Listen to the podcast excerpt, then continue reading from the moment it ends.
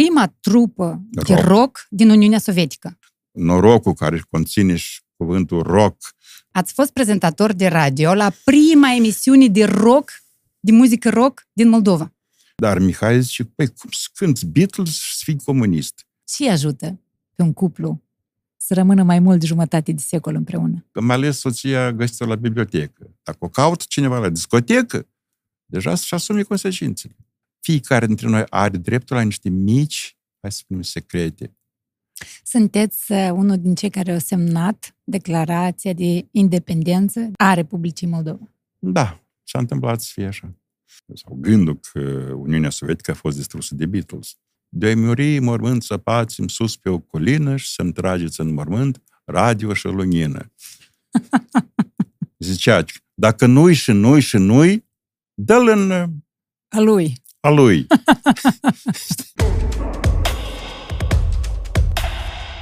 Partener general OTP Bank. Bună ziua și bine ați venit, domnul Mihai Ștefan Poiată la Titania Podcast. Eu sunt onorată, mândră să fac acest episod și vă mulțumesc că ați venit. Bună ziua, eu am fost surprins să aflu că sunt invitat. Dumneavoastră scriți scenarii, sunteți scenarist, autor, dramaturg. Ați scris acele două cărți uh, despre Mihai Dulgan, De ce au plâns gitarele și Rocul, Norocul și Noi. Titlu minunat. După care um, o recentă sau ultimă carte lansată este vorba de scritorii când nu scriu. Așa se numește, dar ce fac ei când nu scriu? Deja este... Tot scriu. Da, lucrează, se gândesc la scenarii. Uh, și mă gândeam că ar fi un subiect interesant de abordat, ideea că dacă acum ne putem bucura de orice fel de muzică, film și așa mai departe, cândva când erați uh, la radio redactor, de exemplu, abia de aveați acces la un cântec două din străinătate. Cumva accesul la o piesă de la Beatles era un lux. Deci, precizăm, ați fost prezentator de radio la prima emisiune de rock, de muzică rock din Moldova.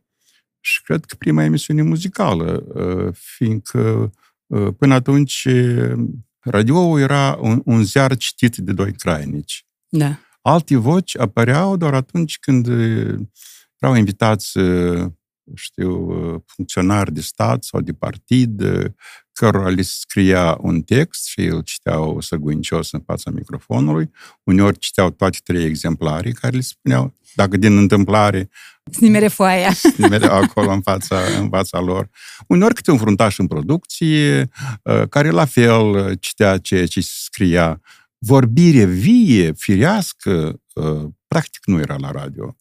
Dar eu, uh, fiind uh, provocat de Cornel Chiriac de la Europa Liberă, care avea o emisiune metronom și pe care o ascultam, mi-am zis să încerc să, să o prezint eu. Prin norocul meu, șefa mea de atunci, Vanda Zatnipru, o femeie inteligentă, cultă, deschisă pentru lucruri Uh, noi față de ceea ce se făcea pe atunci la radio a salutat, a susținut. Uh, după primele două emisiuni uh, am găsit pe masă 14 scrisori care începeau cu Salut Mihai, dragă Mihai Ștefan, noroc Mihai.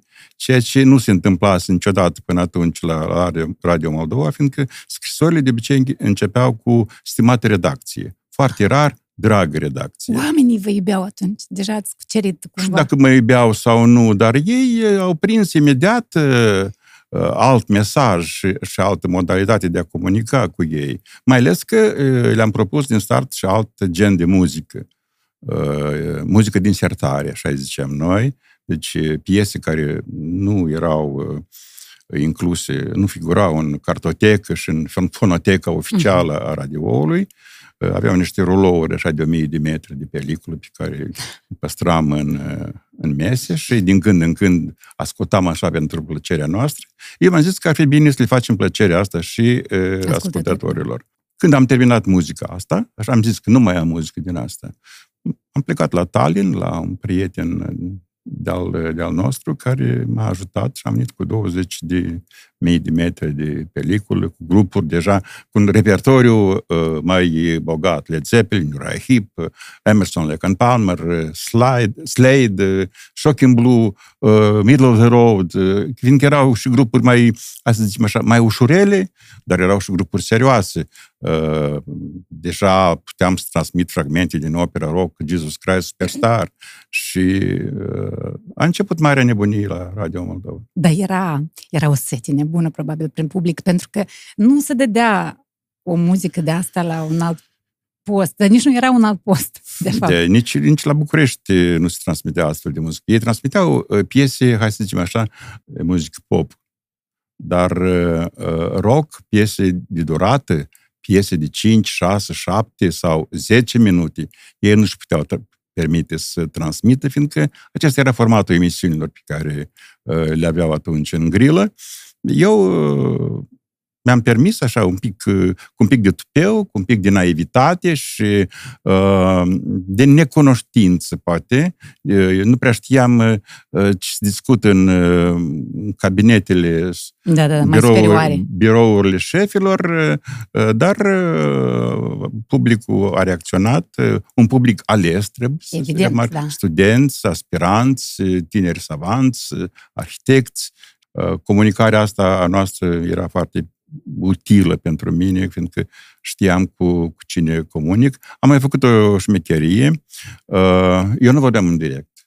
Acest era lucru era, era imposibil atunci. Da, pentru că piesele trebuiau alese, selectate, mătăite, vorba rusului. Și nu doar asta, nu doar asta. Uh, uh, studiourile din care se făcea emisie directă, unde aveau dreptul să intre doar crainicii, erau păzite de milițieni, și... Pentru că era un risc pentru mesajele ideologice sau de ce? Evident. Eu știu, poate că le teamă de teroriști sau... Uh, și eu, uh, eu care am vrut să creez impresia că vorbesc în direct, o minciună frumoasă pe care am fost obligat să o, uh, să o fac, dar m-am ciocnit de o problemă. Scriam textul, așa, conform dispoziții pe care o aveam atunci, în mhm. momentul uh-huh uh, scrierii și intram în studio a doua zi. Și textul meu devenea străin pentru mine. Eu mă da. împiedicam, nefiind un, uh, un cranic sau, eu știu, un prezentator cu, cu experiență. Și atunci am, uh, am uh, procedat la o șmecherie. Prezentam șefilor exemplarul 1 și exemplarul 2 alergam imediat în uh, studio, fetele mă așteptau și înregistram textul, fiindcă mai eram în dispoziția, în starea în care acest text a fost scris. Fusese scris, da. Dar era o pregătire serioasă, pentru că acum atât se întâmplă cumva rapid, ca, ca toată viața noastră, cumva totul se întâmplă rapid. Eu tot am lucrat la radio și cumva erai și la microfon, trebuia să te gândești și programa, și microfoanele, și să înregistrezi emisia pe care o faci. Cumva era așa multitasking serios. Când atunci era mult mai profund lucrurile, se făceau de diferiți oameni, era cineva la regie, era cineva care dă de voce și plus probabil era o meserie cosmonaut și prezentator la radio. Asta erau probabil egal. Noi, ziariștii sau viitorii jurnaliști care învățam la facultate și arhitecții de la Politehnică, eram considerați așa mai aleși cumva acest lucru l-am, l-am resimțit și în atitudinea față de noi, dar până la urmă a trebuit să-l simțim și în atitudinea noastră față de noi înșine, fiindcă nimeni nu-ți uh, dă în credit, eu știu, popularitate sau uh, meserie. Meseria trebuie furată, vorba lui Isidor uh, Burdin. Și dacă, dacă ești pasionat într-adevăr de această meserie. Ceea ce se oferă profesorii este foarte important, dar eu mi-aduc aminte că după anul 2 vreau să părăsesc, să abandonez universitatea și taică mi-au zis, ei, am mai ajuns la brâul Niresei și hai să ne înțelegem așa. Nu, așa cum este proastă universitatea asta, să o duci la capăt și dacă ai să mai vrei să mai înveți undeva, ei, și nu te insura, Că asta tot te oprește. Da, noi te-am mai, te-am, te-am mai ajuta. Ei, sigur că eu n-am urmat sfatul lui tată. Și ați plecat? Nu, am absolvit universitatea, dar m-am căsătorit după universitate Și, dar oricum, am făcut și alte studii la... Știu că la Moscova ați făcut scenaristica chiar. Da, am făcut la, am fost la cursurile superioare de scenaristică și regie, așa se numeau ele pe atunci. Da, până ajungi acolo. Și aș vrea să vorbim încă un pic de jobul la radio. radio redactor la Mol- Radio Moldova era. Așa Da. era uh, postul numit. Redacția muzical-literară literară de la uh, radiodifuziunea moldovenească. Mult text! Mult, mult. A Da. Comitetului de Stat pentru ra- radiodifuziune și televiziune. Oh, da, ce mai frumoasă amintiri de acolo sau ce v-au rămas în cap și n-ați uitat niciodată? În perioada în care ați lucrat, cât timp ați lucrat redactor muzical? Uh, Vreo patru ani și jumătate. Mult! Mult, da, da. Eu am avut aventuri mai, mai multe acolo. Aventuri, le-aș spune eu, profesionale și spirituale. La asta mă, mă refer. După prima emisiune, am ascultat împreună cu, cu șefii, mi-a pus pe gânduri emisiunea asta. Mi-aduc aminte fraza Vandei Zadnipru. Umirat tax muzicai. Emisiunea trebuia dată pe post sâmbătă seara la 21.05 până la 10 și transmisă în reluare dimineața la 9.05. Luni am așteptat să zboare capete, dar n-au zburat, nici marți. Miercuri întreb, ce fac? Mai fă o, o emisiune. Am mai făcut. Zic, gata, nu mai am muzică din asta. Sertarele s-au golit. Și atunci am plecat la Tallinn și am venit cu, cu muzică. Cea mai uh, de neșters, hai să zicem așa, uh, impresie pe care am avut-o la Tallinn, uh, noi trebuia să copiem muzica, am plecat cu un regizor de, de sunet de aici, uh, noaptea, fiindcă ziua studioului erau ocupate. Și lucram de la 8 seara până la 8 dimineața. Erau niște difuzoare uriașe, la sunet maxim, uh, stăteam eu câteva ore la Pitru, apoi mai dormitam, el îmi lua locul și atunci am înțeles de ce uh, unii recomandă să studiez limbile străine în somn. Atunci când dormitam, în timp ce am dormitat acolo, în acest studio, ritmul de rock mi-a pătruns, nu știu cum, în ființa mea, în uh, sistemul sanguin, în mușchi, în uh, ritmurile mele interioare. Fiindcă eu și acum, când aud o piesă de rock sau de blues, uh, am un uh, ușor uh, tic uh, ritmic uh, sincronizat cu, cu muzica pe care o ascult. Asta a fost uh, uh, ceea ce m-a marcat la, or, la nivel fiziologic, probabil, nu doar uh, psihologic. Și cele 14 scrisori pe care le-am găsit pe masă atunci. Ce erau scris în ele? Sau ce vă amintiți de Faptul acolo? că începeau cu Dragă Mihai. Asta deja era mare. Asta, asta a fost pentru mine ceva uh, năucitor, și, dar nu doar pentru, uh, pentru mine. E suficient, cred că asta două care m-au, uh, a doua m-a, m-a responsabilizat în mod deosebit. Pe de o parte, uh, mi-a, uh, mi-a fost de folos, că eu știam cu cine comunic, eu știam uh, Cine mă ascultă, da? cine mă ascultă, care este nivelul lor intelectual, care sunt, uh, știu, așteptările lor, uh, gusturile, preferințele, uh, dar pe de altă parte trebuia să știu că trebuie să corespund acestui nivel și să nu-i dau cumva de gol pe ei și nici pe mine, cel de la microfon. Interesant e că eu am citit sau am văzut în interviuri, acum nu mai contează, faptul că la radio puneați muzică Beatles și alte trupe, dar nu vă dădeau voie să puneți norocul nostru. Adică trupa de, pe care o cunoaștem. Fiindcă uh, eu am, mi-am început cariera la radio în 72, dar uh, doi ani mai devreme, grupul Noroc fusese interzis, desființat și nu doar desființat, dar interzicându-li să lucreze împreună într-un alt colectiv. Uh, și atunci ei au fost nevoiți să peregrineze prin Uniunea Sovietică. Asta a fost cea de-a doua, uh, să, să o numim deportarea lui Mihai așa, Dolgan. Așa i-am zis, așa i-am zis eu, deportare. Uh, prima a fost uh, când era copil, avea șapte ani, în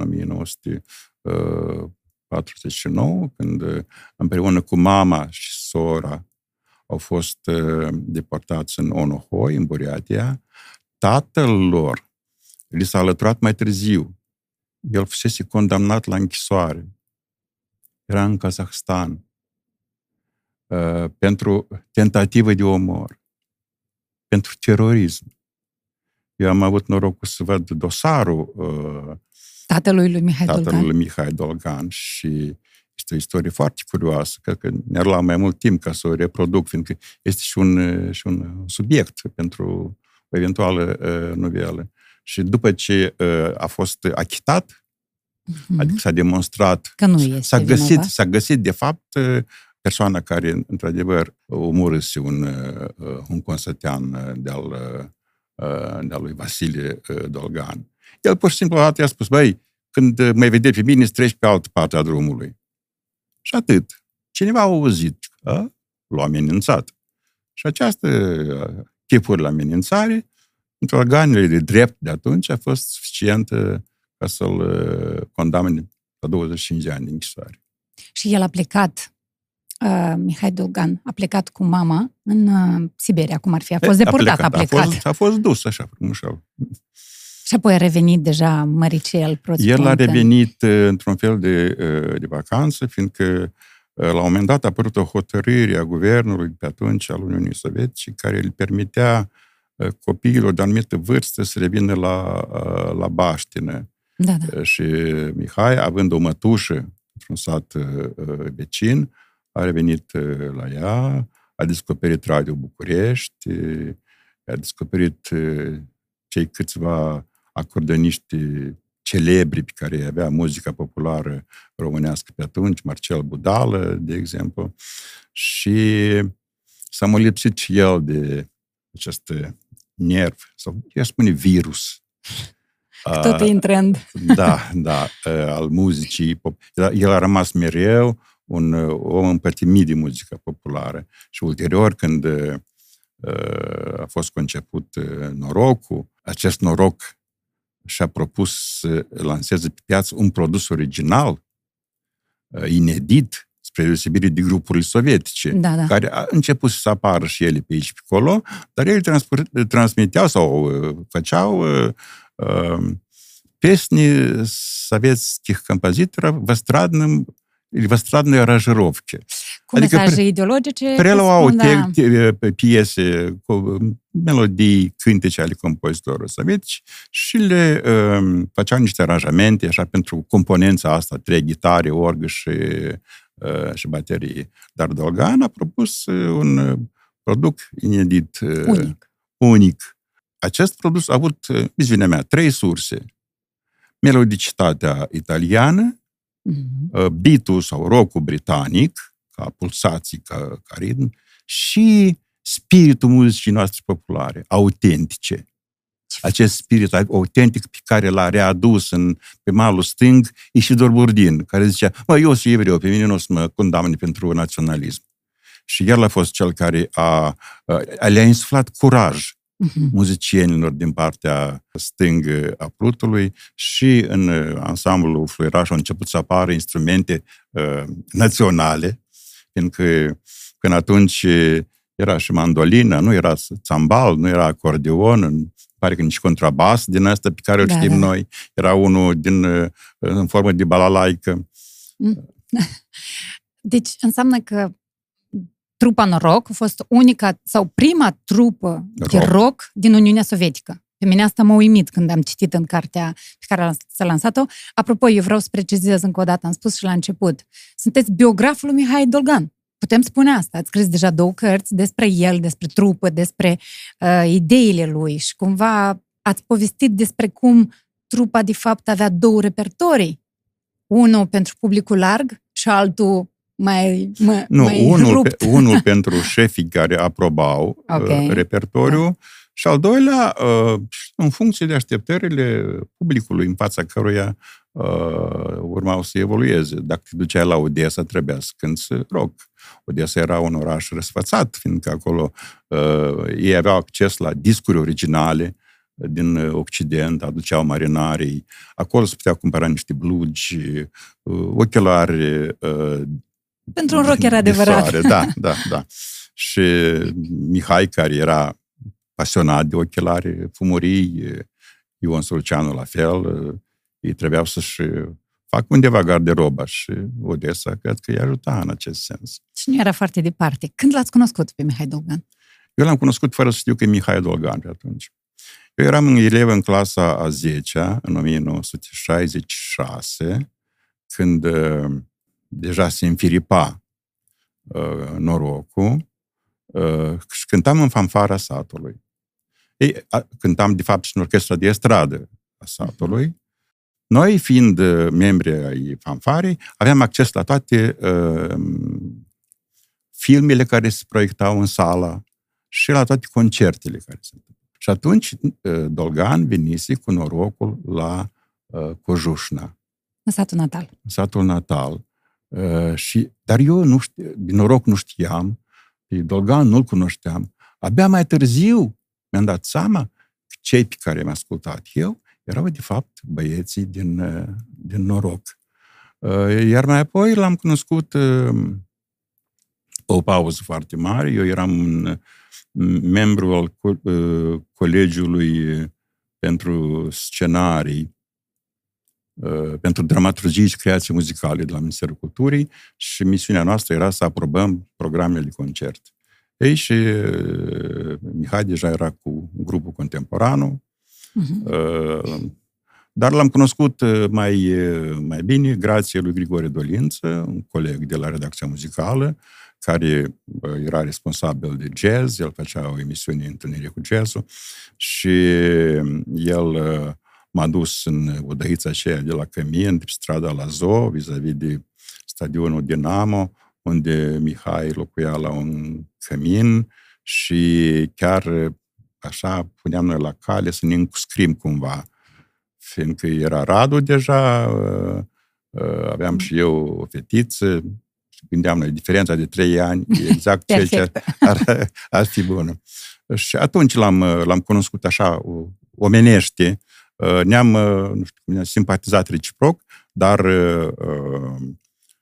l-am cunoscut așa mai, mai prin delete, atunci când, hai să spunem așa, am primit, am fost binecuvântat de el să scriu această carte, fiindcă dacă el ar fi avut ceva rezerve față de viitorul autor al acestei cărți, poate că nu, nu făceam eu. Uh, ideea cărții a apărut într-un mod foarte curios și, și ciudat. Uh, un pilot, sau un fost, atunci era pilot încă, Vasile Ciobanu, uh, l-a fi întrebat pe fratele său, Mircea V. Ciobanu, care era editor. Și pe Mircea, cum ei englezii au uh, o carte, uh, istoria uh, grupului Beatles autorizată, dar noi nu avem o carte despre noroc. Și și englezii l-au avut pe, sau l-au pe Hunter Davis, dar noi nu avem. Și căutați-l. Deci, a apărut, iată-l.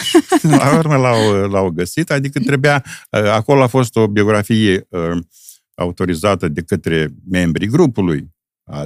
Aici trebuia, la fel, să fie autorizată de către șeful grupului. Șeful cum? grupului, sau cel puțin să fie acceptat autorul. Și asta mi-a permis, mi-a oferit șansa, mai bine zis, să să avem câteva interviuri maraton și să-l, cum să zic eu, să-l chinui cu tot felul de, de întrebări. El vorbea aproape în șoaptă, vorbea foarte încet. Și uneori puneam dictafonul, trebuia să mă bag în nasul lui, pardon, de expresii, cu, cu dictafonul meu. Și trebuia să aibă loc și un al treilea uh, maraton, interviu, dar uh, el deja era internat la spital, l-am întâlnit-o pe Elena Fitco și zic, Elena, spune că întreabă când aș putea să vin să, să discutăm. Și am telefonează a doua zi dimineața și îmi spune că Mihai nu mai este. Deci au rămas foarte multe întrebări pe care n-am reușit să le, să le adresez. Și când spune cineva că, ei, chiar Radu Dogan, cum îl cunosc eu pe tata, nu-l cunoaște nimeni. Da, el cunoaște anumite perioade din viața lui Taixo, așa cum nu cunoaște nimeni, are dreptate.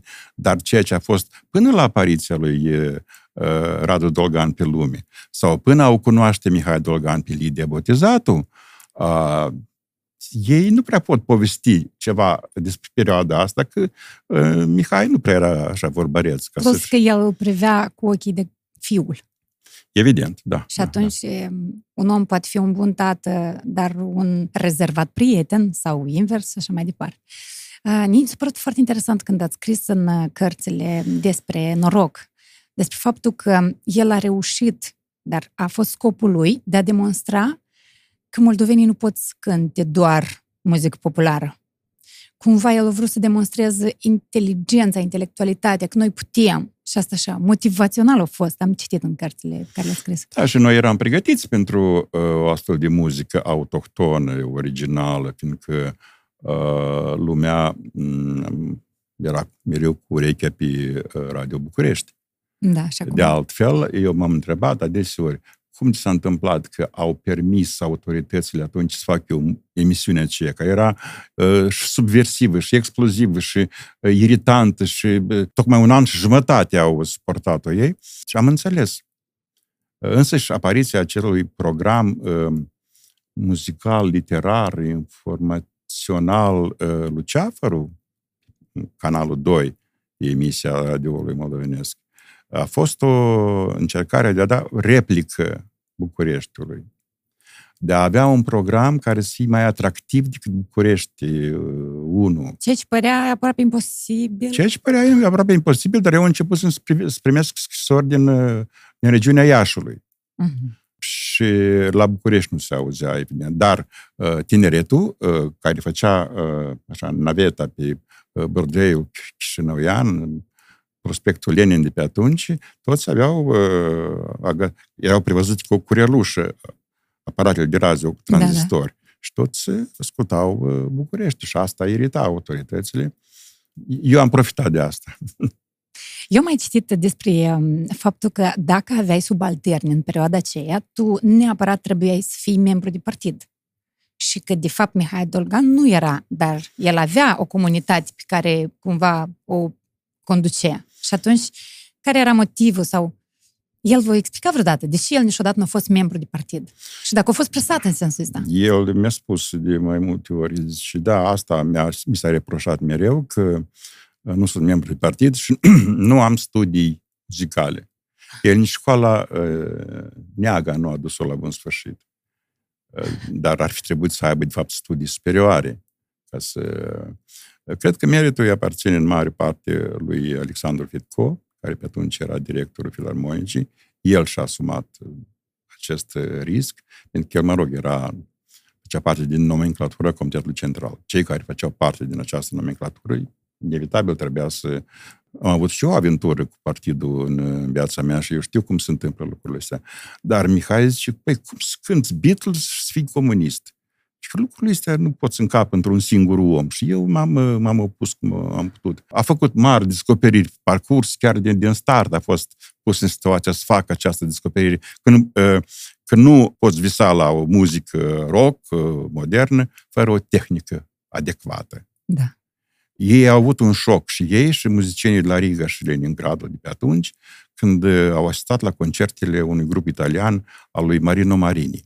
Dacă artiștii sovietici evoluau în fața unui singur microfon, ori era un solist, ori un trio, ori un sextet, ori uneori și un cor. Uh-huh. Avea în centru un singur microfon. Italienii ăștia aveau toți câte un microfon. Până și Toboșaru avea microfon. Era și el vocalist. Cânt, vocalist. Cânta și el. Uh, păi, una e să uh, ai nevoie de microfoane, da? Dar ce fel de microfoane? Unde se produc microfoanele?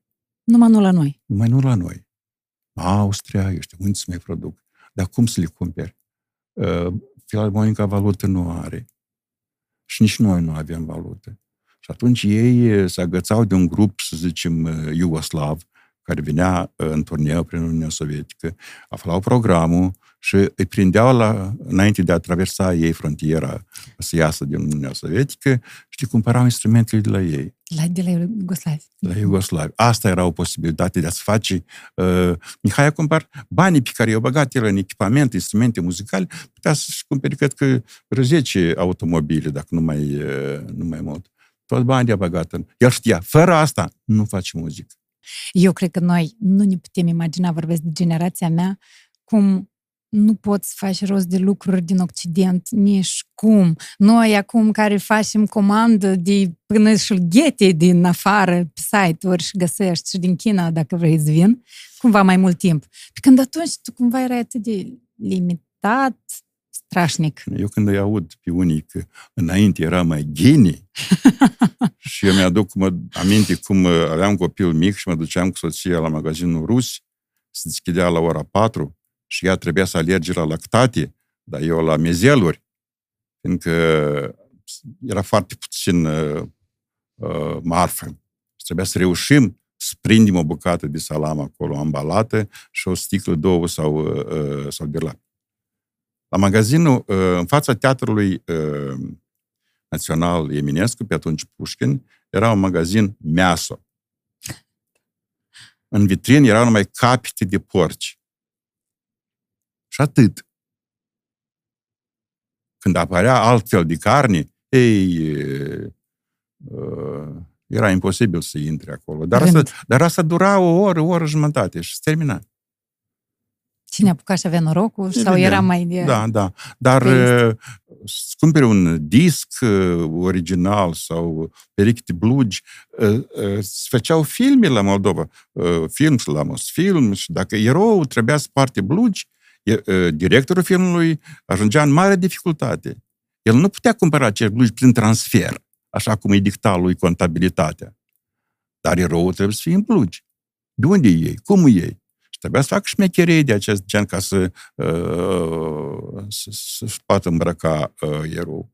Uh, noi, mă rog, nu eram artiști, dar vreau și noi să avem niște, niște blugi, care erau mai scump decât salariul lunar al unui tânăr specialist. 100 de ruble. Proiecte de blugi, 100 de ruble un disc original și 100 sau 90 de ruble și salariul unui tânăr specialist. Dar ce ați vrut să povestiți despre noroc până la 70 și noroc după 70. Fiindcă în 1970 s-au împlinit 100 de ani de la nașterea lui Vladimir Ilici Lenin. Și nu știu cu ce ocazie, cu ocazia asta, conducerea de vârf a Republicii s-a fi gândit că trebuie să facă, eu știu, să, să manifeste cumva, eu știu, să fie remarcată de Moscova sau... Fiindcă au ajuns la concluzia că eșaloanele superioare ale puterii au fost invadate de naționaliști. Ei, și într-adevăr a apărut după 25 de ani de existență a Republicii Sovietice Socialiste Moldovenești, în sfârșit un basarabean ajunsese uh, secretar al Comiterului Central, Cornovan. Un om de, uh, de treabă de altfel. Și mai apare și un ministru de, uh, al agriculturii, Negru Vodă, mai apare Testimițanu. Ies în evidență moldovenii în Uniunea păi Sovietică. da, rectorul Rădăuțanu, uh, Leonid Mursa la, la Moldova Film Director, și ei și mai apar și niște filme în care oamenii sunt nebărberiți, Hopa. slăbănozi. Pericol. Da, cum era în filmul lui Ioviță, Piatră, Piatră, mai ales că el filmase și niște deținuți care lucrau în carierele astea de piatră. Și s-a făcut așa o curățenie generală în toate domeniile regizorii care au reușit să lanseze și muzicienii până la 70, profitând de uh, dezghețul hrușciovist uh, care uh, a durat câțiva ani, Loteanu, Gagiu, ei au reușit.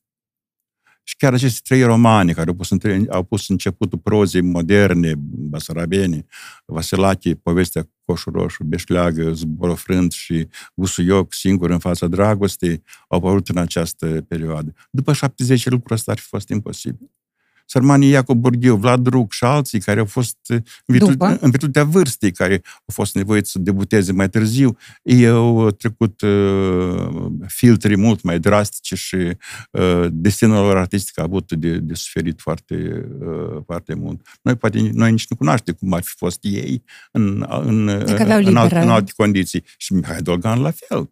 Uh, pentru că și Fedco a fost zburat de la filarmonic, fiindcă invitase un maestru de dans din România ca să monteze aici la joc un, un dans, chipurile românesc. Și l-a dat afară. L-a dat afară pentru asta, da. Și n-ar fi, nu mai avea cine să-l apere pe Dolgan. Pe Dolgan, da. Putem vorbi și despre trupa noroc după 70, după acel deport, așa cum l-ați numit dumneavoastră. Eu, Ei au plecat în Ucraina? Uh, da, eu au plecat mai întâi la Tambov. Era acolo un impresar care îi invitase pe Mihai Dolgan să lucreze. Uh, lucruri despre care a aflat Fedco și a spus, mai Mișule, dar ce trebuie să faci tu treaba asta acolo? Când, uite, ai ocazia să faci aici. Apropo, denumirea noroc, ea aparține lui Fedco. Mhm. Denumiri la care, nu știu dacă s-ar mai fi gândit cineva, dar atât de firească și atât de modernă, norocul care conține și cuvântul rock și e concisă, e p- sugestivă, uh, e tinerească, dacă vreți. Uh, eu, când am făcut acea carte, Rocul, Norocul și noi, dacă ați remarcat, eu am scris în paranteză 1966 1970. Da. Ăsta e norocul care își merită acest nume. Ceea ce a urmat, la Tambov, ei deja nu mai aveau concerte solo. Ei erau incluși într-un uh, program care evoluau și alți uh, Artiști. artiști, și Palladiul Buloglu, și Nicolae Slicenco, și, eh, mă rog, uh, contemporanul deja e altceva. Așa că pentru mine norocul și-a încheiat uh, cic- Activitatea. ciclu creativ uh, cel mai spectaculos la uh, 11 septembrie 1970, atunci când a apărut ordinul de desființare a grupului. Ceea ce a urmat uh, este foarte interesant. Uh, Este opera lui Mihai Dolgan, dar e altceva. Au fost alți uh, muzicieni, a fost alt repertoriu și a fost alt public.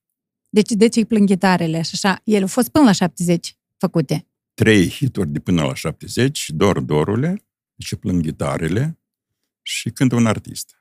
Asta au fost Deci ceea ce știm noi acum, Ceea ce știm noi piesele acum, scoase sunt până la 70. piesele de până la 70. După da. 70 este vreo piesă pe care o cunoaște publicul larg. So, sunt foarte multe. Primăvara, să zicem, a apărut Toată uh, face. după 70. Deși e pare a fi despre primăvară, în- dacă o stai și o Da. gândești ei despre dragoste. Ei, eu mă gândesc că uh, această primăvară, și am scris despre asta, este nu, o replică sau uh, să fie o replică, știu, la primăvara uh, grupului mondial, după textul lui Topârceanu.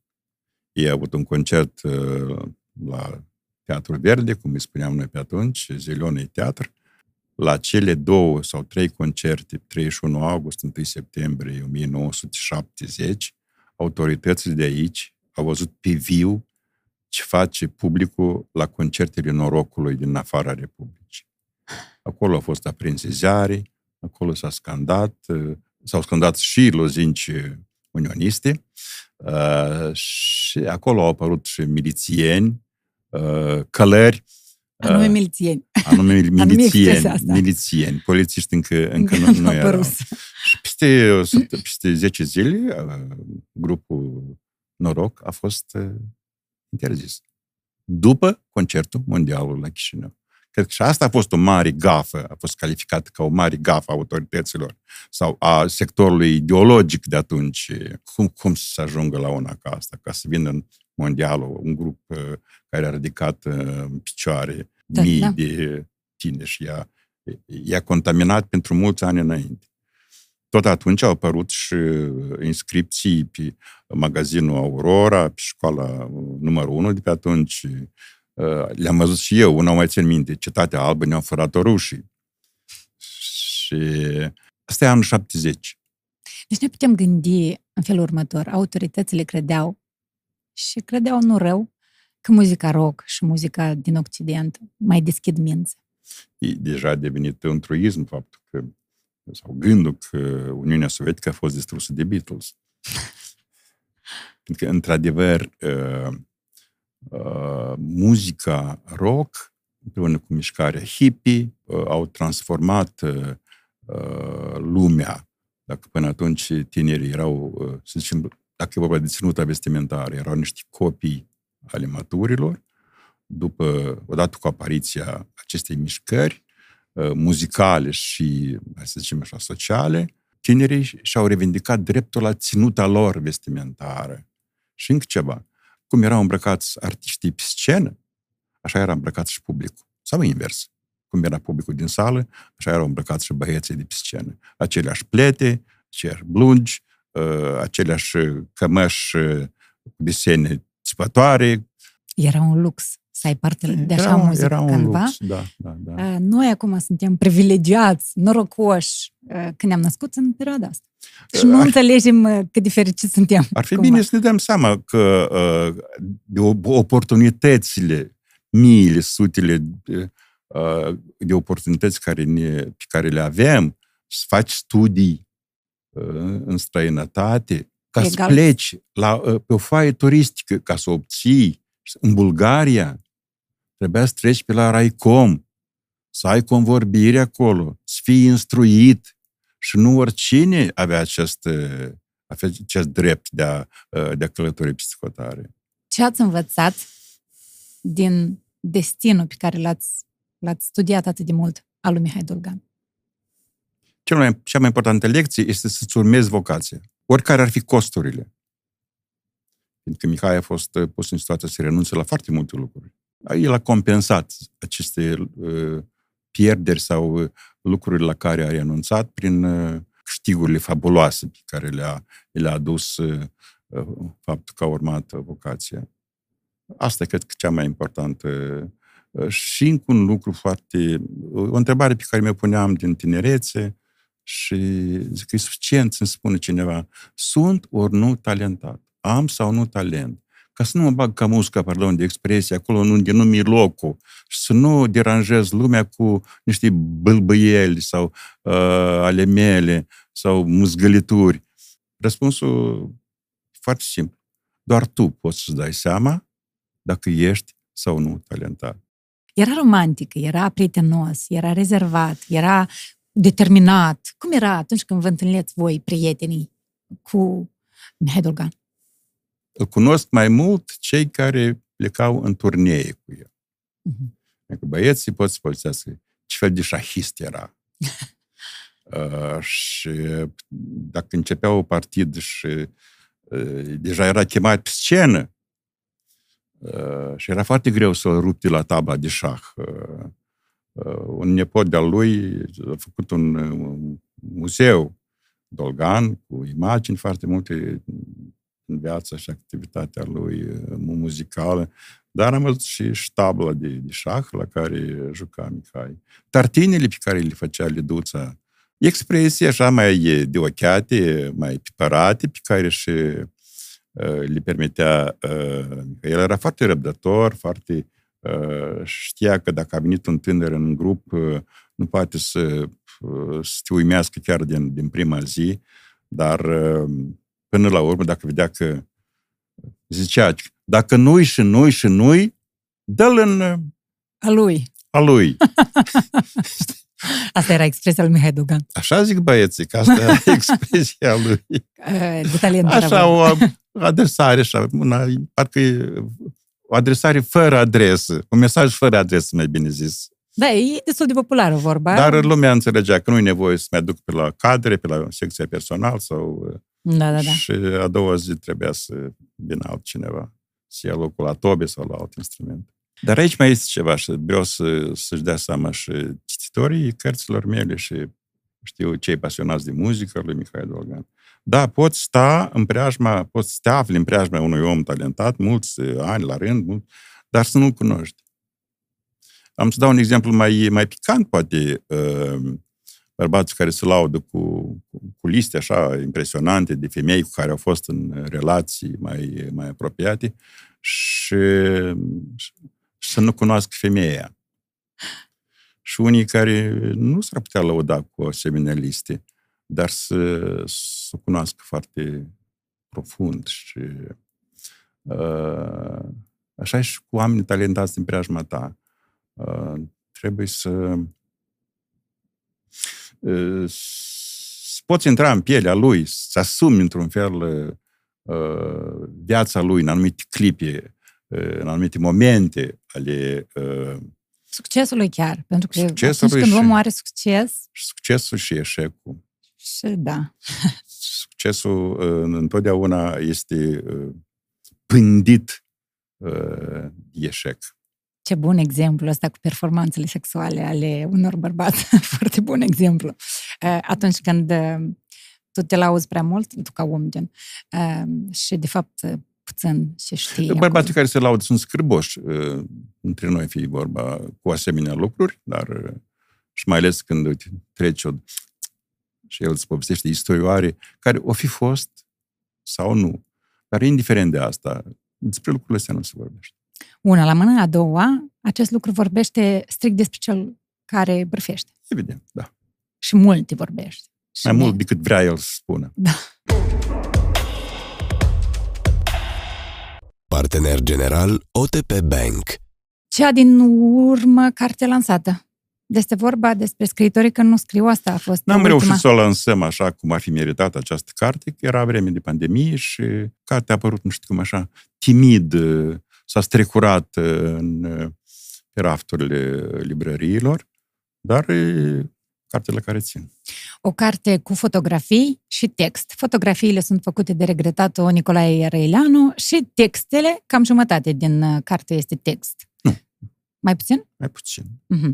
De către dumneavoastră, în care scrieți despre fotograf, despre cei care l-au înconjurat pe el, despre modul în care cumva a reușit el să încadreze lumea scriitorilor în poze. Și îmi place acolo, la început undeva ați spus că uh, un fotograf obișnuit putea să redea o atmosferă foarte plictisitoare, pentru că toată lumea stătea și scria și poți tu să redai din această atmosferă în care toți stau pe scaune, niciodată nimic nu se schimbă vizual. Dar cumva el a reușit să redea o atmosferă în care scriitorii sunt în leu, fie cu copii, fie cu alți colegi, fie cu politicieni, fie cu femei. Eu cred că, până la urmă, Nicolae a meritat. A avut dreptul moral, profesional, să le expună publicului. N-a reușit să o facă și în privința relațiilor dintre scriitori și politicieni, el a insistat. Pentru că noi gândisem parcă împreună această, această carte și numai decât scriitorii și politicienii, numai decât să fie. Altele, asupra altor compartimente tematice, am discutat mai, mai puțin, dar el, în virtutea funcției pe care o avea la Muzeul de Literatură, preda lunar muzeului un anumit număr de negative sau imagini uh, pentru care primea un salariu, celelalte le făcea uh, din propria inițiativă. Din plăcerea lui. Din plăcerea lui, din banii lui. Și, și deci, era vorba de bani mulți, pentru că noi acum facem gratuit. Tot, a, noi nu ne dăm seama cât de uh, costisitoare și chinuitoare. De altfel, le-a scurtat viața această miserie. Eu adeseori îl surprindeam acolo în, în cabina aceea îmbibată de chimicale și pentru că uh, și ele sunt dăunătoare, sunt nocive aceste chimicale cu care lucra el, cu care developa peliculele, hârtia fotografică. Am zis că în această carte am inclus 1111 imagini, fotografii. Uh, inițial credeam că o să fie 999, dar Uh, și aștept uh, să-mi dea cineva replica. Domn Poiată, nu sunt 1111, dar cifra nu pot spune, să mă spune ei. Cei care vor cumpăra cartea, o vor citi și vor număra fotografiile. Sunt 1111 sau poate 13 sau poate Scrieți jos în comentarii, noi să vedem dacă voi ați găsit numărul ascuns acolo. Aș vrea să trecem la um, Mihai Poiată, cel care a fost la Moscova. Deci noi am vorbit mai devreme că ați făcut uh, universitatea. Noi știm foarte bine, cei care vă cunosc, ați scris scenarii pentru filme. Uh, nu știu ce cu viața lor acum, acele filme, dar uh, ca să le scriți, ați făcut o școală de scenaristică la Moscova. Cum v-ați pomenit acolo? Dintr-o întâmplare. Eu, eu fiind o fire aventuroasă, am acceptat provocarea.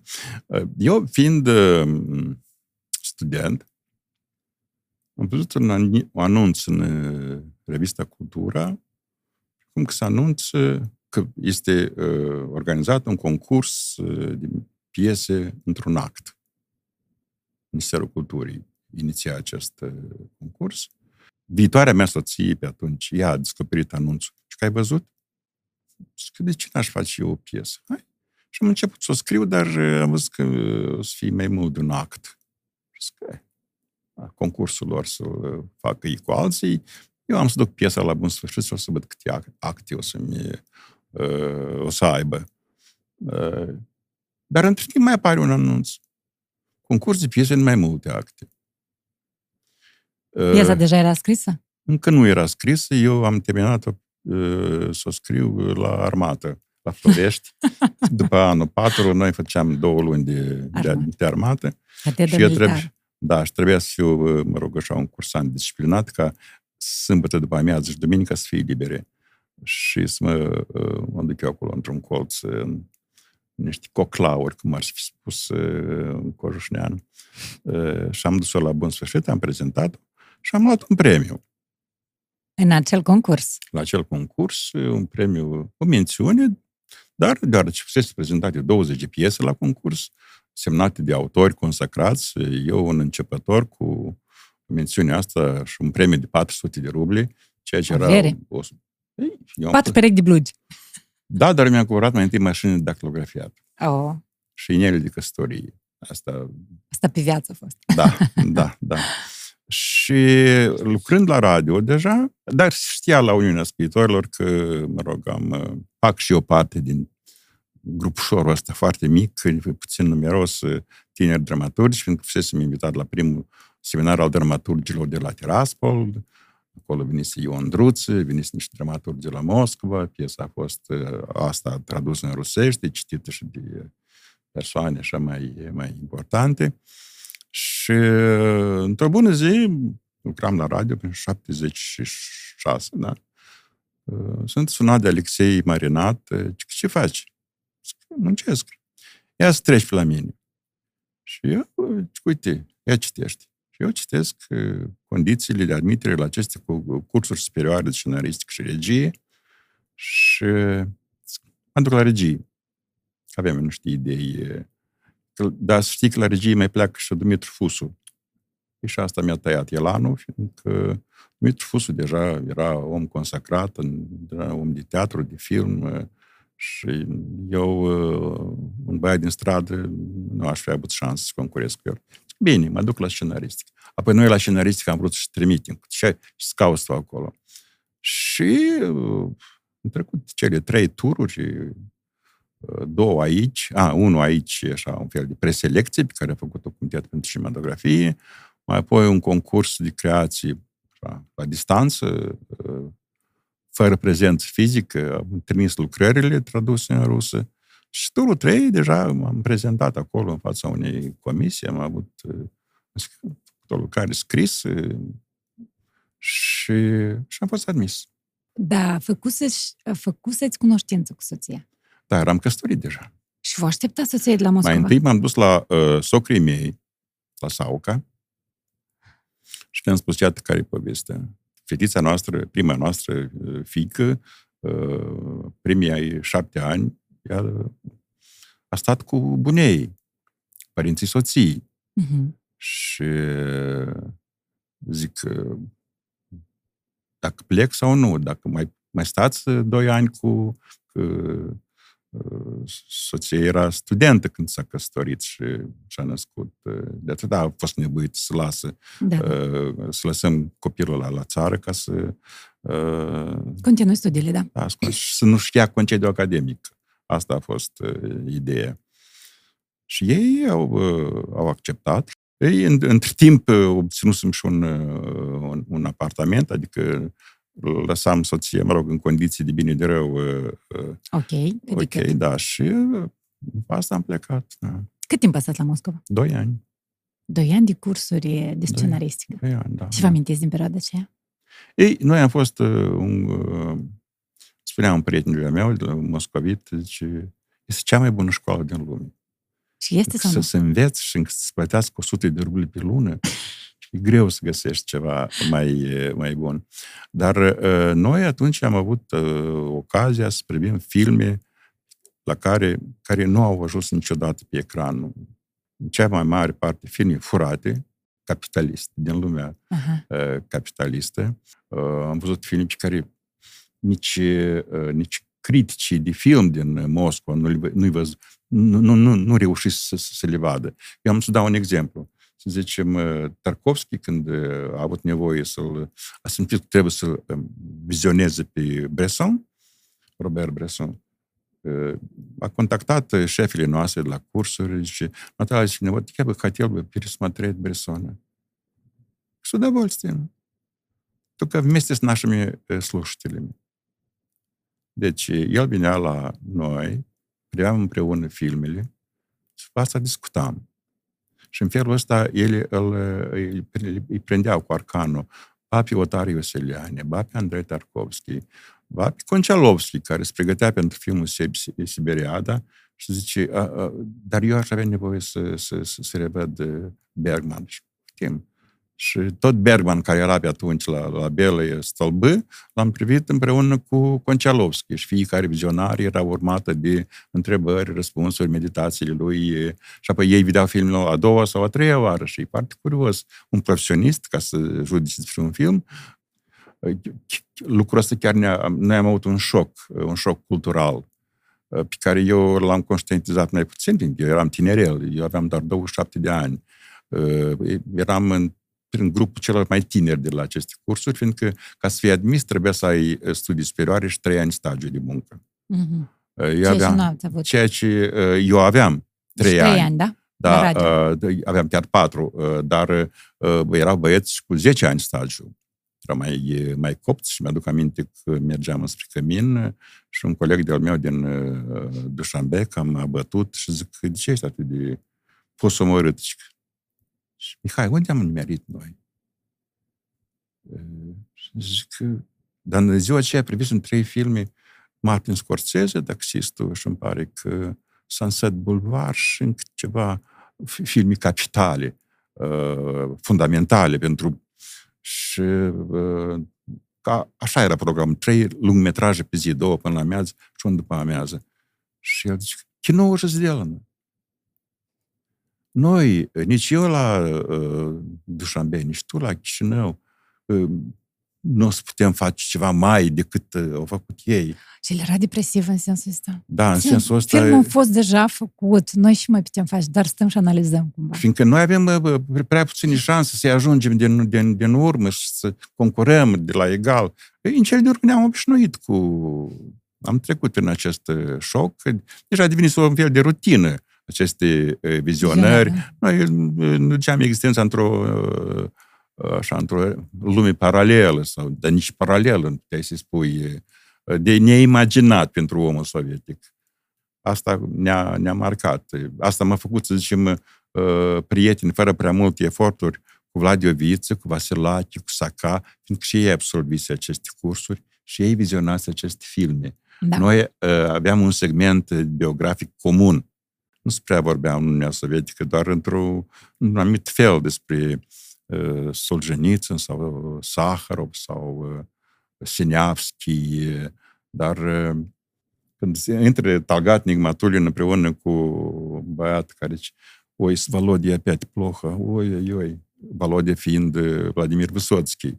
Uh, și sau când cobor la o cafea, uh, la o masă stă Nicolae Crucicov, uh, legenda cinematografiei sovietice, sau uh, noi aveam acces la restaurantul Case Cineaștilor. Restaurant Doma Kino, era ceva... Toată Moscova visa să ajungă acolo, dar noi intram cu legitimațiile noastre de curs, cursanți.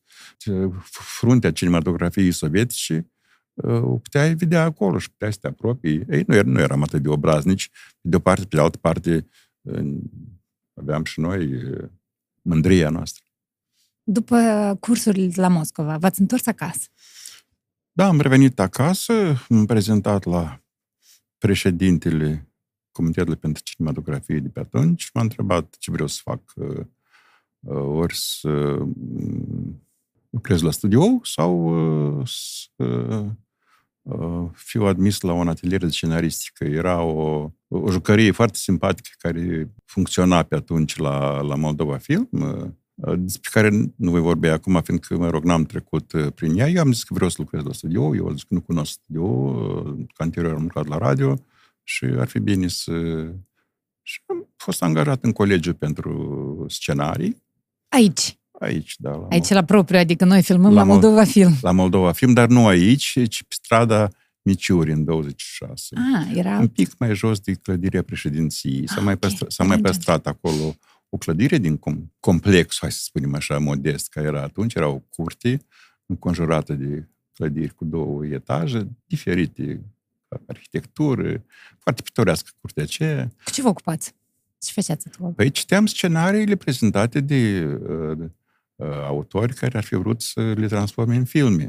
Și chiar și-ați scris câteva scenarii și Eu s-au am făcut venit la, filme. la studio, am venit cu un scenariu, scenariul meu de licență. Până la urmă, în baza filmului meu de licență, pe care l-am scris la, la Moscova, al doilea scenariu. Acolo am scris două scenarii în rusă, evident trebuia să o fac. Uh, și- Dar aici, în funcția pe care o, o aveam, trebuia să citesc scenariile altora. Care e filmul cu care vă mândriți? Nu, nu am un, Scenogra- nu uh, am un, scenariu. un asemenea film, fiindcă în curând, cum să zic eu, am devenit șeful cinematografiei și în această funcție eu nu mi-am permis să scriu scenarii pentru uh, o instituție subordonată. Oricum ați scris vreo 3-4 cel puțin. Al- Montate, în sens făcut, Uh, filmate, după care s-au scris Um, s-au De făcut lungmetraj, uh, de ficțiune mai puțin. Documentare, da, am avut mai, mai multe, am avut scurtmetraje pe care le-am făcut cu tineri, cineaști și animații, dar uh, șansa mea a fost să am un film împreună cu Ion Popescu Gopo. Eu făcusem un scenariu după Stan Pățitul, povestea lui Creangă, uh, directorul artistic al studioului, aflând că Ion Popescu Gopo este la Moscova, a trimis uh, scenariul să-l citească și să-mi dea un sfat. Cine dintre tinerii regizori din România ar dori să se lanseze cu un film uh, după Creangă? La care Gopo a spus să-l fac eu. Și asta a fost pentru mine o mare surpriză, un mare Este- șoc. Gopo, premiile Gopo acum se dau. Da, da, este, Adică este Eu- același. Ion Popescu Gopo, primul român uh, care a luat uh, Palm d'Or la Cannes, uh, era președintele Uniunii Cineaștilor atunci și uh, m-a invitat la București să mai ajustăm scenariul în mai-iunie 89 Mhm. și am stat 20 de zile acolo, am cunoscut foarte multă lume bună. Am început filmările, dar, păcate, în decembrie acelui așa an, două săptămâni înainte de Revoluție, Ion Popescu Gopo a decedat subit și filmul nu a mai avut loc. Dar filme care au fost făcute după scenariile dumneavoastră, care e soarta lor? Este vreunul acum la care puteți să aveți acces? Nu. A, Este undeva în arhivă? de, Sunt... po- unul poate fi văzut pe internet. Este lansat. Da, se numește Svadebное путешествие перед свадьбой. Un titlu care a trezit, eh, care, mă rog, eh, asta e varianta care a fost acceptată, că inițial filmul se numea Voiaj de nuntă în trei. După roman. Pe care... Nu după roman. Eu am făcut romanul după film. Ah, ok. Am Așa ca înțeles. să-mi iau un pic eh, revanș, pentru că scenariul a fost mutilat eh, într-un hal fără de hal, eh, actorii au vorbit rusește și eu am vrut să reabilitez această idee sau eh, această intenție narrativă a mea, eh, să dau o șansă eh, eroilor să vorbească în română și am făcut o, o novelă de proporție, așa deja, eh, nu atât în baza filmului, dar cât, eh, așa, o, o replică dată filmului. Am, am vrut să, să-mi spăl obrazul într-un fel, știi? Mhm. Și uh, filmul cu acest titlu, Svadibă, putешествие перед свадьбой, nici măcar nu a fost dublat în rusă, fiindcă era, în română, fiindcă erau dublate filmele care uh, se făceau pentru a fi proiectate în cinematografie. Aha. Asta fiind uh, realizat la comanda televiziunii centrale, așa era formula asta, deoarece se făcea din banii televiziunii centrale.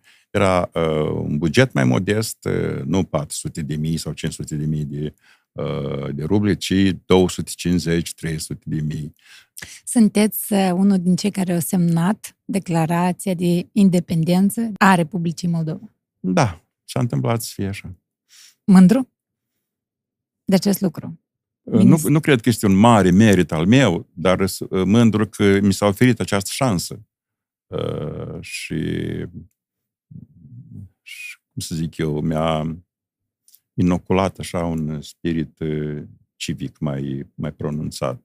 Eu nu pot să uh, nu, iau, să nu am atitudine sau să nu iau atitudine față de ce, de ce se întâmplă în, în jurul nostru, așa, din- dintr-o perspectivă mai specială. Mhm. Încă a unui om care și-a, și-a asumat o anumită responsabilitate atunci când a decis că acest teritoriu merită să-i se ofere șansa de a deveni țară. Istoria a dispus să avem această șansă. Depinde să vedem dacă noi suntem demni de această șansă, dacă vom ști să o, să o valorificăm și în interesul fiecare dintre noi și în interesul neamului, hai să zicem așa. Și din perspectiva unui om de artă care a urmărit cumva cum tot ce însemna artă se făcea doar în, uh, nu știu, în folosul distribuirii ideologiei, dacă pot să zic așa. Cumva tot ce se făcea pe vremea comunismului era făcut ca ideologia să răsară. Uh, Arta în special. Situația unui om talentat era foarte... Ori uh, scriai, dar scriind și încercând să dai publicității ceea ce faci, trebuia să uh, nu neapărat să placi, dar cel puțin să nu iriți uh, autoritățile. Deși uh, ajungea la un moment când trebuia să, uh, să-l dai de înțeles, așa, univoc. Ești cu sau ești contra. Uh, și dacă simțeau că nu uh, inspiri suficientă încredere, uh, viața se complica mult uh, uh, de tot. Unui debutant trebuia neapărat să înceapă cu o poezie patriotică sau una consacrată lui Lenin. Nu, nu a evitat nimeni aceste, aceste mici păcate. Toți au fost. uh, Eu le-am evitat doar că uh, nu am scris poezie. Am renunțat la poezie la un moment dat și uh, am trecut la dramaturgie, dar piesa mea, în lipsa celor prezenți, montată la Teatru uh, Național, a fost și ea mutilată, fiindcă a apărut decretul Gorbacevist uh, care trebuia să pună stabilă beții în Uniunea Sovietică. Dar uh, acolo eroii mei gustau un vin din to- butoiul președintelui. și a fost nevoit să, să, să regândesc piesa așa ca să, uh, să nu pătimească prea mult, dar să, să, să evit această frază care... uh, Era o fișcă, cum spunem noi câteodată. Da, da, da, Era o da. fișcă din piesă care trebuia să o tai pentru că cineva așa își dorea. Și, și piesa piesa putea să surpe după da, asta. Da, dacă nu îi sunt uh, acele... Uh, și asta mi-a, cum să zic eu, uh, mi-a, mi-a, mi-a tăiat pofta de a mai... Scrie. Uh, de a mai face piese, fiindcă uh, trebuie să ai, cum să zic eu, uh, uh maestru îmi spunea, Mihai, dramaturgul tău damscă profesie. Trebuie să placi cuiva. El, el considera maestru meu că potențialul intelectual al uh, celor care trebuie să decidă uh, soarta textului tău este uh, inferior celui uh, care a scris piesa respectivă. Și asta e drama, că trebuie să placi unor oameni care uh, sci- N-au nicio treabă cu treaba care asta. îți cedează, care îți sunt inferiori. Dar la Academie de Arte când ați ajuns? Probabil era institut atunci. Da, uh, Ca profesor Mai- de scenaristică. mai întâi am ajuns la o instituție de învățământ uh, superior, privată, care se numea Academie uh, Economie și Arte, arte Vizuale, mi se pare, sau audiovizuale, care a existat uh, câțiva ani de zile și am avut acolo o promoție, majoritatea studenților fiind vorbitori de limbă rusă, uh, venise și un desant din Găgăuzia, dar uh, ulterior uh, lui Vlad Druc i s-a propus uh, conduc un prim curs de regie la Institutul de Arte și el m-a invitat să, să fac parte din, uh, din acea echipă. Academia de Arte predați scenaristică la studenții de la regie și la dramaturgie? La regie, imagine, producție și dramaturgie. Dar dramaturgia și scenaristica se fac la altă catedră. La teatrologie. Teatrologie, da. Da. Deci Mariana Starciuc nu v-a fost elevă. Mi-a fost, fost Scenarista la filmul Carbon. V-a fost da, elevă. Mi-a fost pasterandă. Mhm. Mi-a fost pasterandă, da. Și ați fost și în consiliul ăsta care a trimis filmul către Oscar. Da, Carbon. da, sunt membru al, cons- al Comitetului Național pentru Premiul Oscar, da. E frumos, nu? Da, da, e frumos, sigur, da. Sună bine. Sun- Tot, sun- tot e cu titlul lung, ca și în perioada sovietică. Da, sună, sună bine. Deci se face, mă rog. Și mă bucur pentru, pentru Mariana, este o fată harnică. A fost uh, profesoara mea. Adică ea era tânăr uh, absolvent și a fost profesoara mea la istoria teatrului românesc. Da. Mi-aș fi dorit să avem scenaristică la departamentul multimedia. Pentru că viitorii scenariști trebuie să vizioneze filme împreună cu viitorii regizori, trebuie să se cunoască din fragida tinerețe, să se configureze, știu, niște colaborări, niște simpatii uh, reciproce, uh, dar uh, cred că nu voi mai avea noroc să am un curs de scenariști la multimedia. Cine știe? Multe dorințe spuse aici la podcast sunt îndeplinite. no, ideea cam târziu ori deja. Eu nu mai vreau, probabil. A, dispar dorințele între timp. Nu, uh, pur și simplu uh, devin mai pronunțate anumite uh, priorități și aceasta poate că n-ar fi cea mai uh, insistentă. Uh-huh. Uh, mai ales că eu m-am gândit să, să repar cumva situația scriind o cărțulie pentru viitorii scenariști. Un manual, cum ar fi? Un fel de manual, da. Dar ceea ce nu avem. Ceea ce nu, nu avem și îmi pare că nici în România n-a prea apărut. Uh, poate în ultimii ani și eu nu am reușit să, uh, să cunosc uh, o cărțulie care se va numi Aventura scenariului de film. Ok. Deci nu aventura uh, eroului, da, scenariului. Nu deci aventura, scenariul devine erou. Nu, nu aventura m, uh, spectatorului care o trăiește împreună cu personajul de pe ecrane, dar aventura autorului. Ok. Partener general OTP Bank. Sunteți născut la Căjușnă. Da. Ulterior, ați făcut școala acolo și muzică un pic și ați venit la facultate. Haideți să vorbim un pic despre copilărie de acolo. Că tot am vorbit despre cum nu era nică. Eu am avut niște părinți foarte înțelegători care uh, au vrut foarte mult să, ca uh, să aibă niște copii care să învețe, să le placă cartea și eu, în sensul ăsta, i-am bucurat. Până la un anumit moment, până când și-au dat seama că copilul, dacă învață, el se îndepărtează într-un fel de el nu mai poate rămâne în sat, nu mai poate moșteni casa pe care ai ridicat-o pentru dânsul. Și trece peste percepțiile părinților. Evident, da. Uh, și probabil în acest sens eu i-am uh, dezamăgit într-un fel pe părinții mei. Uh, bucuria de a, de a avea un băiat învățat s-a transformat în scârbă. cât, de, cât de trist n-ar fi și, și de râs. Eu sunt conștient. Ei nu mi-au spus niciodată lucrul ăsta, dar eu l-am, l-am, l-am simțit. Și probabil așa am pățit și eu cu copiii mei. Când ați făcut cunoștință cu soția? Erați Ei, student? Eram student, da. Eu eram student la anul 3. Tot o vedeam la bibliotecă. Azi o văd, mâine mă văd și cel din urmă m-am apropiat și am propus să nu se plictisească singur, să se plictisească împreună cu mine. și o face de mulți ani deja. Da, deja, slavă Domnului, i-au uh, trecut jumătate de secol. Aveți două fete? Da. Să vă trăiască, cred că aveți nepoți acum. Da, am un nepot și trei, trei nepoțele. Mult sănătate la toți. Prin ce? Sau ce ajută pe un cuplu să rămână mai mult de jumătate de secol împreună? Să fii capabil să-și ofere surprize unui altuia, să evolueze, să nu stagneze. Ei, așa s-a întâmplat la noi, așa că, să zicem, soția, dacă citește ceea ce scriu eu, și dă seama că e, e bine sau mai puțin bine, uh, fiindcă are și ea studii umanitare, a făcut uh, limbi străine, uh, cunoaște bine literatura franceză și nu doar cea franceză, este foarte citită, mai citită decât mine. În ultima vreme citește mai mult decât mine și am, are un gust pe care îl apreciez și la serviciile căruia uneori apelez, da. apelez, da. Suntem interesanți unul pentru celălalt. Probabil asta ar fi încă un secret.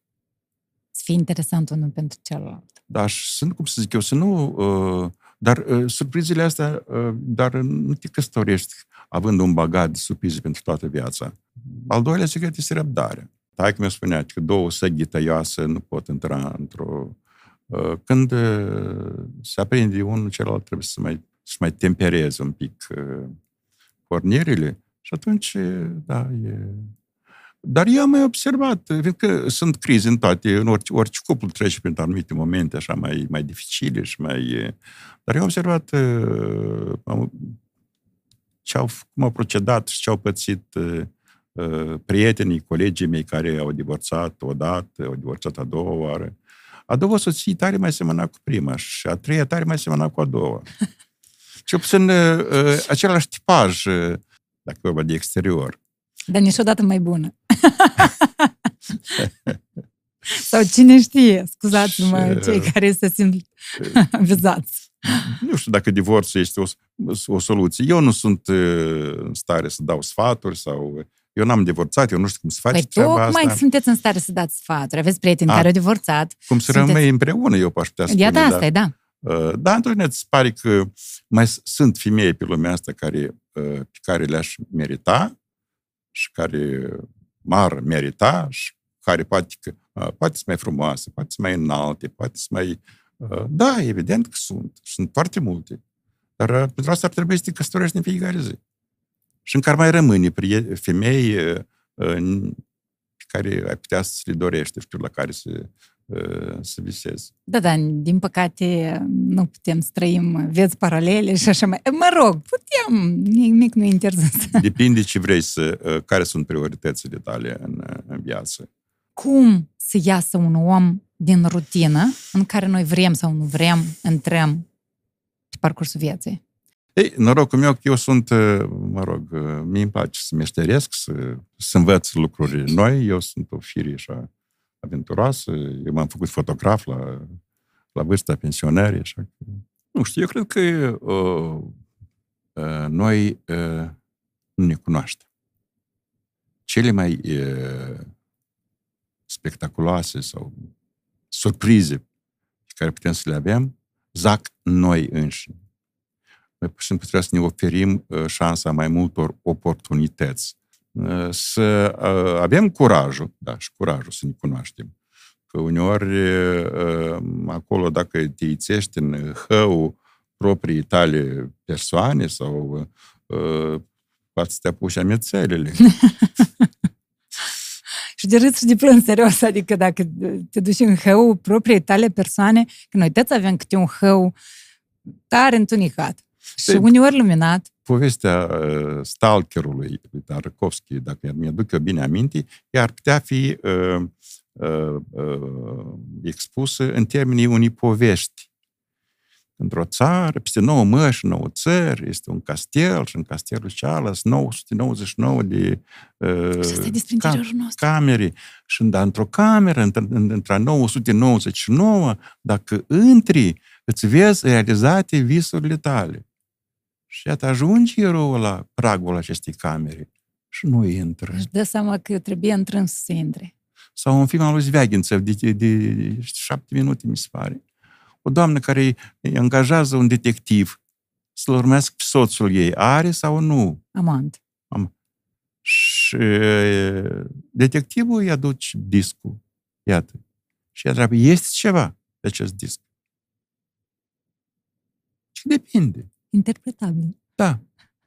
Fiecare uh, om are dreptul la uh, micile lui secrete sau la taina lui sau la... Uh, și ea, uh, după ce pleacă, ea chită suma respectivă, uh, telefonează și zice ați uh, făcut o copie? Da. Uh, de obicei le păstrez două săptămâni de zile. Și vă rog să o distrugeți fără dreptul de a mai, fără posibilitate de a mai... Și ea distruge acest disc, fără să privească, și fără, fără să cunoască are pe cineva soțul ei sau nu. E o alegere bună, cum credeți? Da, eu cred că e o alegere bună. Fiecare dintre noi are dreptul la niște mici, hai să spunem, secrete. Și noi trebuie să oferim șansa unei intimități omului din preajma noastră fără uh, uh, abuzuri, fără încercări de a, de a lipsi de această intimitate. Lucrurile se le vom afla mai devreme sau mai târziu. Ne le va povesti omul din preajma noastră. Dar acum să-l lăsăm în pace. De unde atâta răbdare, domn Poiat? Eu îmi spun altceva. De ce nu spun eu minciuni? De ce? fiindcă trebuie să țin minte și minciuna și, și adevărul și minciuna. Și calculatorul meu uh, ar fi prea solicitat. Trebuie și deștept să spui minciuni. De, de atâtea informații. Deși, da, pot să creezi anumite probleme. Dar, în schimb, uh, mașinăria mea funcționează bine. Da, dar e un motiv leacă egoist de a nu spune minciuni. adică nu e un motiv etic, nu e un motiv așa, un motiv tot pentru mine, da, ca să nu mă consum da, eu tare, tare. Da, este unul egoist într-un fel. Dar eu prin asta am început să demonstrez că uh, toate, cum să zic eu, lucrurile frumoase și urâte se ascund în noi. Noi devenim interesanți pentru alții. Uh, eu am rămas uh, uimit când am văzut că de 4 decembrie s-au adunat uh, un număr atât de impresionant de felicitări. De ziua dumneavoastră adres, ad, da. adresate sub, sub semnatului. E, cum să zic eu... E rezultatul multor ani și relaționări, nu?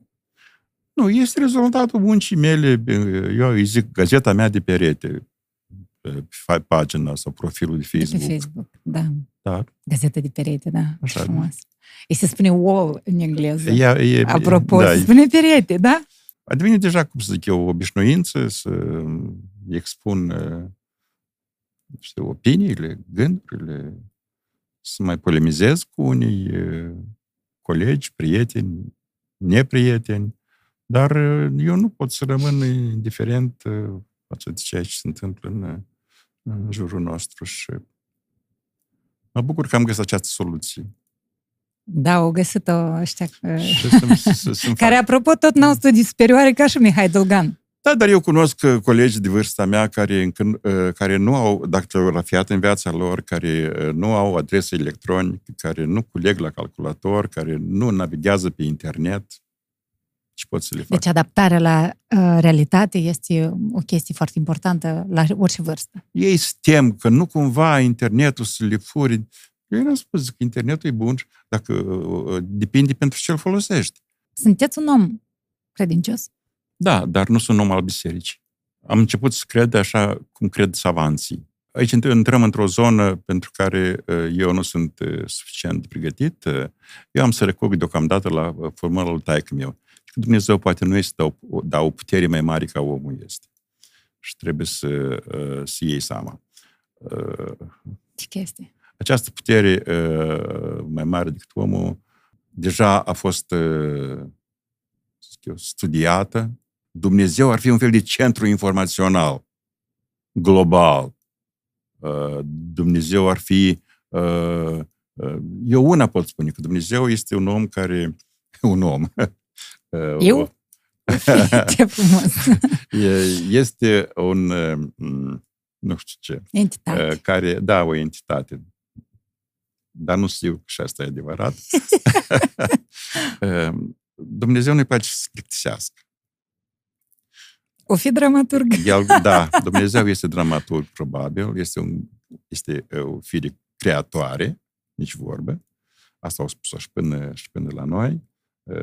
Îi plac experimentele, îi plac surprizele și el a avut grijă. Apropo, a avut grijă să ne ofere uh, posibilitatea de a alege între bine și rău. Este cel mai democrat uh, principiu pe care poți să-l, uh, să-l imaginezi. Nu alege cineva pentru noi. Noi alegem și noi putem răspunderea pentru alegerea noastră. Liberul arbitru, se spune. Da. Îl avem. Eu am ales soția găsită la bibliotecă. Dacă o caut cineva la discotecă, deja să-și asume consecințele. Dar și eu mi le-am asumat uh, prin faptul că am găsit în bibliotecă. Trebuie să citesc toată viața. da, unde n-ai dat, tot este da. un dezavantaj.